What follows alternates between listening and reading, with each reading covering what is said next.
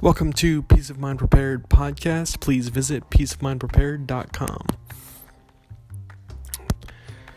So, to help you as you interact with the various uh, Peace of Mind Prepared media, whether that's the ebook, the website, or the podcast, just wanted to give you kind of an overview of some of my philosophy of preparedness.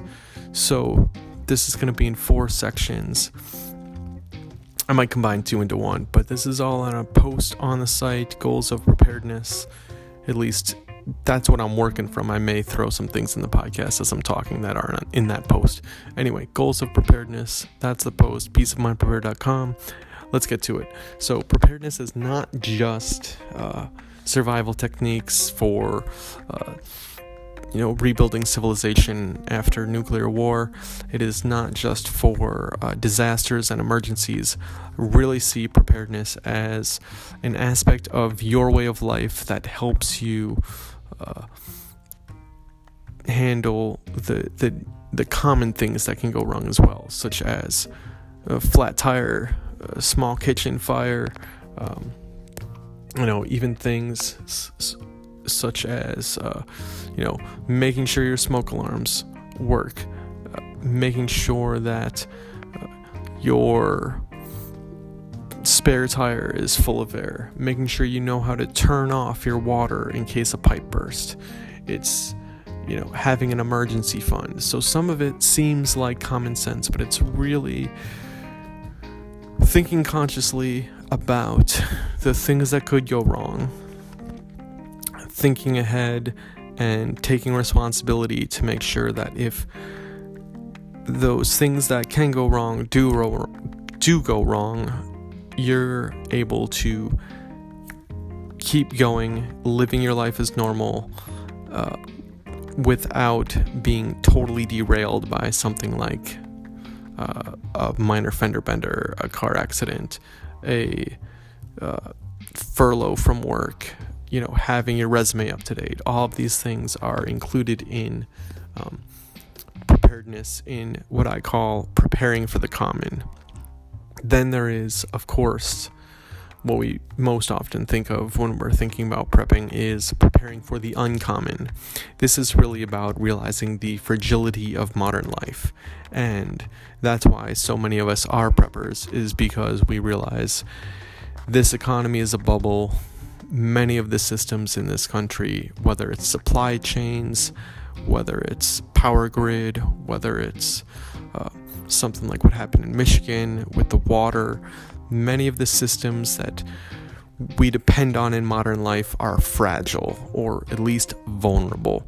And that's where things like having backup food and water, having a way to manage your waste if your toilet stops flushing, having a way to light your home if the power grid goes down, having uh, enough to provide for you, your family, and all others who depend on you, uh, your church, your neighbors, having enough to provide.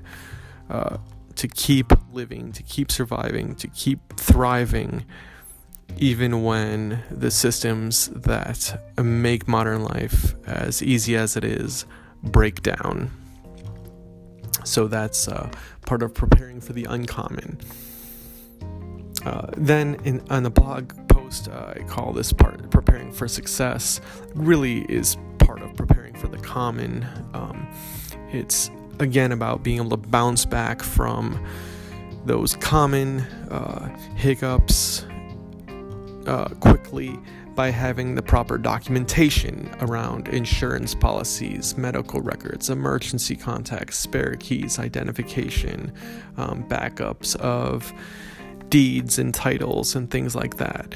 So, again, uh, having your information organized, ready, your resume up to date, uh, being skilled at, uh, you know, interview questions so that you're prepared to succeed.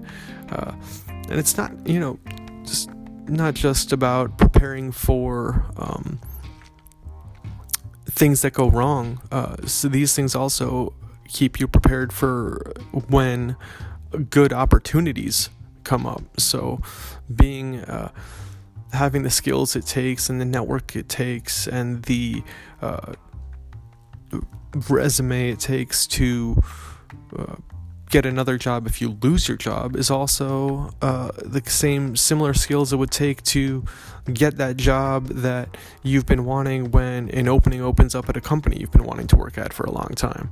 So, this is really about uh, preparing for success.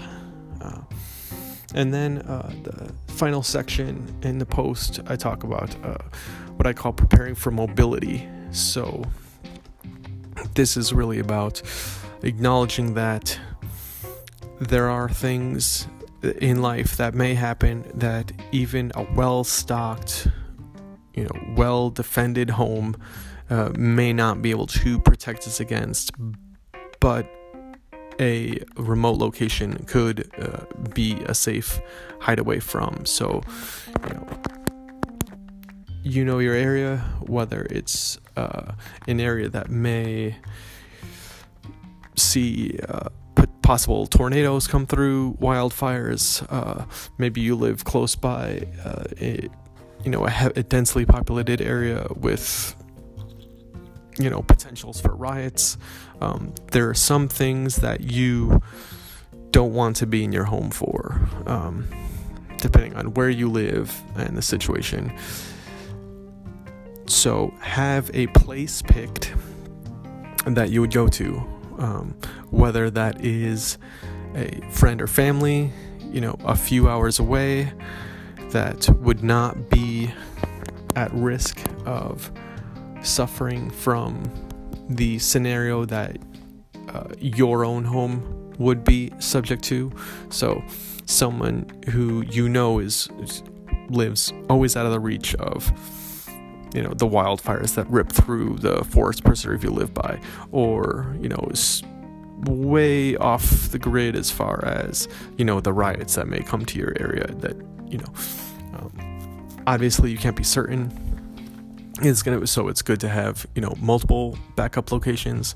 Um, you know maybe it's a hotel that you know is going to be in business and or at least you know has been in business for a long time and is reliable and affordable. Um, this is you know another area where having an emergency fund you know is also part of preparing for mobility in a, in in addition to you know could fall under that preparing for the common category. So this is just a brief overview of um, you know kind of a way to think of preparedness. Of course, the most important preparedness in my mind is spiritual preparedness, uh, which, you know, I'm a Christian. I believe in Jesus Christ. I believe uh, in trusting in Him. So uh, there is a spiritual preparedness uh, section. I am not an ordained minister. I am not a teacher. Uh, so I'm not guaranteeing that uh, I'm someone whose theology is always uh, accurate, but uh, I am a Christian who uh, is pretty open about that. So uh, hopefully, you find the spiritual preparation stuff beneficial. Um, like I said, in my mind, that's the most important thing. And uh, thank you again. So there's also, uh, you know, on the note of the site, there's uh, some income preparation kind of stuff. You know, I had a, had some thoughts on, you know, if you've lost your job but you uh, are thinking about, you know, other opportunities. I was thinking, you know, physical fitness is important and there's opportunities for maybe, online physical trainer kind of jobs. There's also uh, a recent, uh, you know, you know, Tom Woods recently gave a shout out uh, to the site on his podcast. I'll give a shout out to uh, tomwoods.com forward slash Rachel, um, at least at the time of this recording. um, at tomwoods.com forward slash Rachel. There's a replay of a webinar that he was promoting, so hopefully uh, you'll find that beneficial. And if you choose to buy the product, hopefully some of that money goes to Tom. Um, and uh, so that's just some quick thoughts on income preparation, even though that's kind of aside from the main topic of today's podcast. But uh, yeah, so visit peaceofmindprepared.com for uh, you know the posts we talked about today, as well as um, if you're interested, there's a couple links there. If you're thinking about maybe some uh, you know physical trainer stuff online, just some thoughts. Uh, some of the posts are real brief and and, uh, you know, maybe uh, if you catch this in time, maybe visit tomwoods.com forward slash Rachel, and you might find that side hustle opportunity something that, uh, you know, helps you be, you know, build your emergency fund or who knows what. All right. Hopefully, I've added some benefit. Feel free to email at uh, peace of mind prepared at mail.com. That is the address, peaceofmindprepared. Or you could just sign up for the ebook on the site and reply to that email. If you have thoughts, comments, suggestions, um, have a great day. Thank you so much for your time. Really appreciate it.